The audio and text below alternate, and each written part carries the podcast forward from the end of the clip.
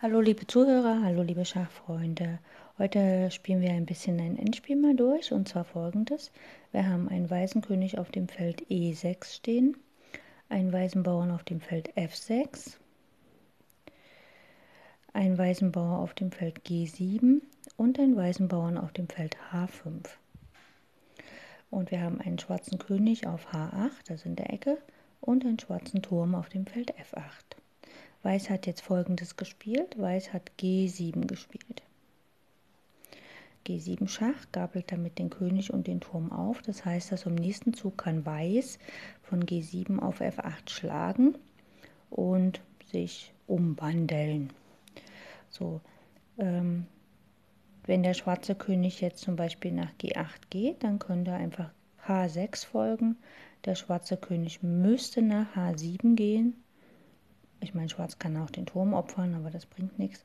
Also der König geht nach H7 und dann kann man auf F8 nehmen. Oder der Turm sagt zum Beispiel Schach.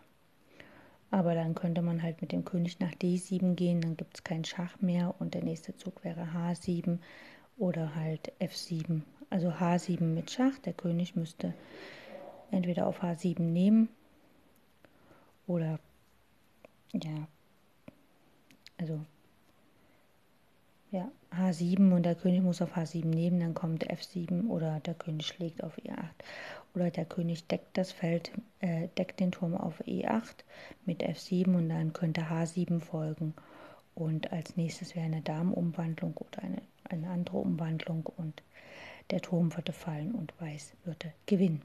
Gut, aber Schwarz hat das nicht gespielt. Schwarz hat einfach den König nach H7 gestellt also zur Wiederholung, die Stellung ist jetzt so, der weiße König steht immer noch auf dem Feld E6, ein weißer Bauer auf F6, der weiße Bauer von G6 hat bereits nach G7 gezogen und dann steht noch ein Bauer auf H5 und der König von H8 ist ja jetzt aus dem Schach rausgegangen nach H7. Und jetzt nimmt Weiß auf F8 den Turm und wandelt damit seinen Bauern um. Und die Frage, die sich jetzt stellt, in welche Figur wandelt er sich am besten um?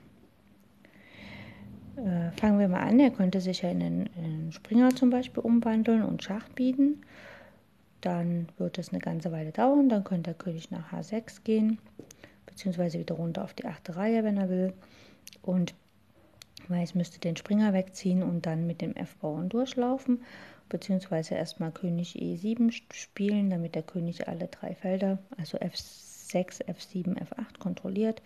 Und dann würde er sich halt dann nochmal umwandeln und könnte dann gewinnen. Aber das ist ein bisschen, naja, langsam. Und äh, er kann sich auch in einen Läufer umwandeln. Ne? Und der Läufer wird da H6 kontrollieren und das heißt, der König kann nur nach G8 oder H8 zurück. Da würde der Läufer vielleicht nach G7 gehen, da steht er ganz gut.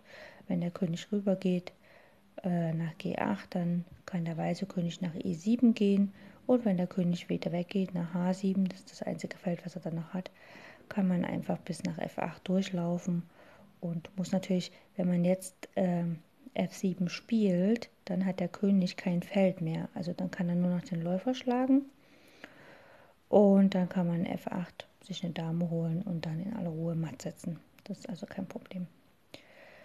So, wenn aber ähm, Weiß sich jetzt zum Beispiel eine Dame direkt holt, ne, kann er ja auch machen, dann ist folgendes Problem. Der König steht auf H7, die Dame auf F8 und es gibt noch einen Bauer auf H5, einen Bauer auf F6 und der König auf E6. Dann könnte der König, der Schwarze, nicht mehr auf die achte Reihe gehen wegen der Dame. Er könnte aber auch nicht nach G7 gehen wegen der Dame, die ja von F8 bis H6 alle Felder kontrolliert. Und der König könnte nicht nach G5 gehen äh, G6 gehen, weil ein Bauer auf H5 steht. Das heißt, der wäre Patt. Also eine Dame dürfen wir uns auf keinen Fall holen. Und dann kann man überlegen, wenn man sich einen Turm holt, dann kann der König nach H6 gehen, was ideal wäre. Und dann könnte man als nächsten Zug, könnte unser König nach F5 gehen, der weiße König. Jetzt hat der äh, Schwarze einige Optionen. Er kann nach H7 gehen. Dann kann man sozusagen, ja, man könnte wieder Patt setzen, wenn man Lust hat, indem man mit dem König nach G5 geht. aber man kann auch sagen, okay, ich gehe mit meinem äh, Bauern nach H6 und dann kann der König H6 schlagen und dann wäre der nächste Zug Turm H8 Schachmatt. Oder wenn der König nach dem Turmumwandlung, äh, ja, er hat keine andere Möglichkeit, er muss nach H6 gehen, unser König geht nach F5 und wenn er auf H5 dann direkt schlägt, kann man Turm H8 auch matt setzen. Also das Effektivste in dieser Stellung ist tatsächlich, wenn der König nach H7 gegangen ist, dass man in einen Turm umwandelt, weil dann hat man am schnellsten matt. Okay, das war's für heute. Ich wünsche euch viel Spaß damit. Ich hoffe, ihr konntet dem ein bisschen folgen. Ich weiß, es geht jetzt ein bisschen schneller, aber wir haben ja schon fast zwei Monate lang äh, so Mini-Übungen im Blindschach gemacht und deswegen ist es Zeit, dass man vom Niveau her ein bisschen anzieht. Okay, bis bald wieder. Tschüss.